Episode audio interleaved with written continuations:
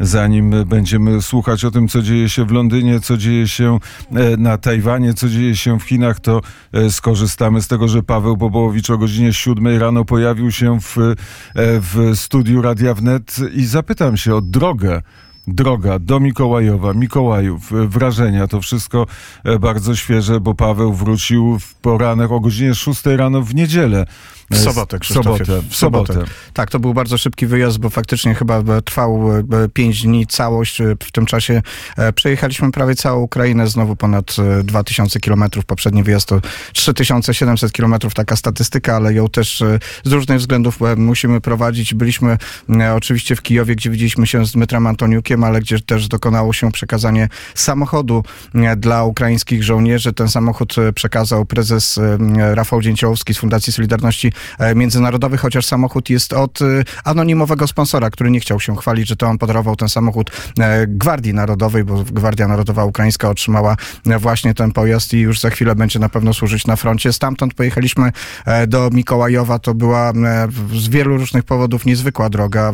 Najpierw trafiliśmy do jednej z miejscowości, której nazwy niestety nie mogę wymieniać w obwodzie kijowskim, gdzie do tamtejszego szpitala e, zawieźliśmy mm, zestawy do e, porodów w warunkach polowych. To z kolei już jest e, efekt współpracy Fundacji Solidarności Międzynarodowej i Banku Mleka Kobiecego. Te, te zestawy to uzgodniona ze stroną ukraińską sprawa, która jest bardzo potrzebna. To sprzęt, który jest bardzo potrzebny, sprzęt, który daje możliwość właśnie do tego, by kobiety mogły rodzić w godnych, bezpiecznych e, przynajmniej warunkach w sytuacji, e, gdy obok jest front, czy wprost, gdy jest front i gdy nie zawsze szpital e, może działać. I dotarliśmy do tej miejscowości w nocy już, gdy, gdy właściwie trwały walki, ale mieliśmy szczęście i w czasie tego wyjazdu mieliśmy bardzo dużo szczęścia. W, do, w Kijowie byliśmy świadkami ostrzału miasta, ale wszystkie rakiety, pięć rakiet, które leciały na Kijów,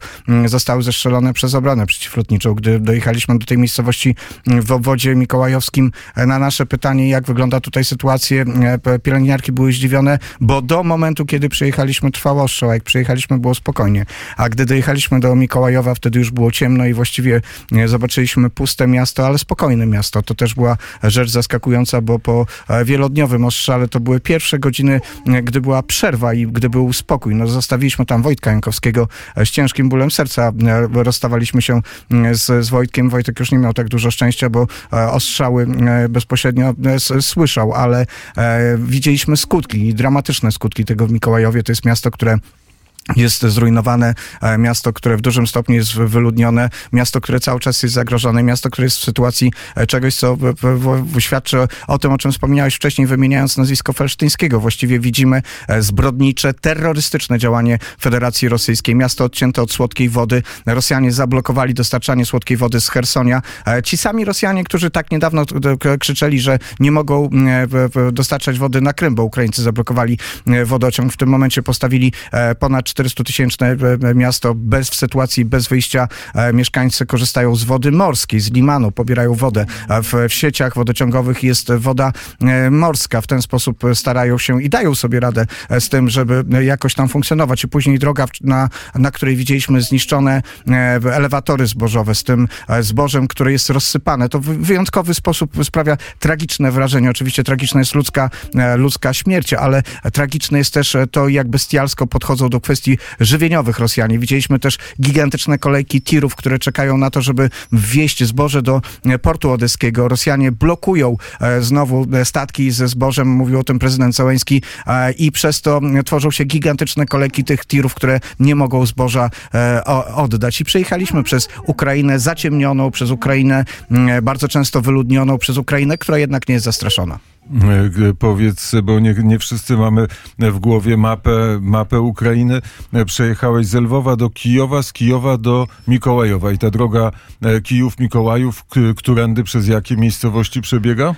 Ta droga Kijów-Mikołajów wybraliśmy, to znaczy, ponieważ nie jechaliśmy bezpośrednio do Mikołajowa, tak zapewne byśmy jechali główną trasą odeską, natomiast pojechaliśmy bardziej bocznymi, bocznymi drogami przez obwód czerkaski, ale to była droga, która bardzo często ocierała się o Dniepr. No cóż, mógłbym powiedzieć tak, że wyprawa w każdej innej sytuacji sprawiałaby wrażenie po prostu niesamowicie ciekawej i nasyconej historycznie, krajobrazowo i, i za każdym razem, jak zatrzymywaliśmy się na stacjach benzynowych, bo to były jedyne postoje, na które mogliśmy sobie pozwolić, to sobie mówiliśmy, musimy tutaj wrócić w czasach pokoju.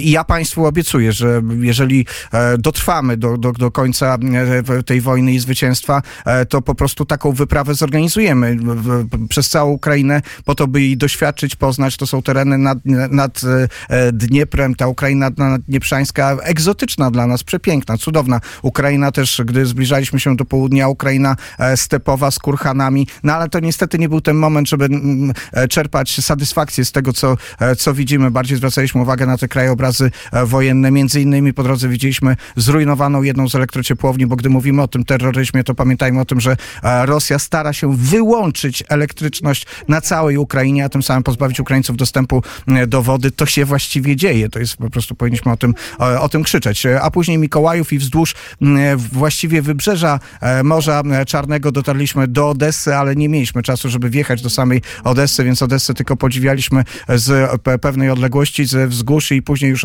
odbijaliśmy w kierunku Winnicy, Chmielnicki i, i Lwów. No olbrzymia część tej drogi już była bardzo późno w nocy, a z Lwowa w ogóle w nocy, przez całą noc już jechaliśmy dalej do, do Warszawy.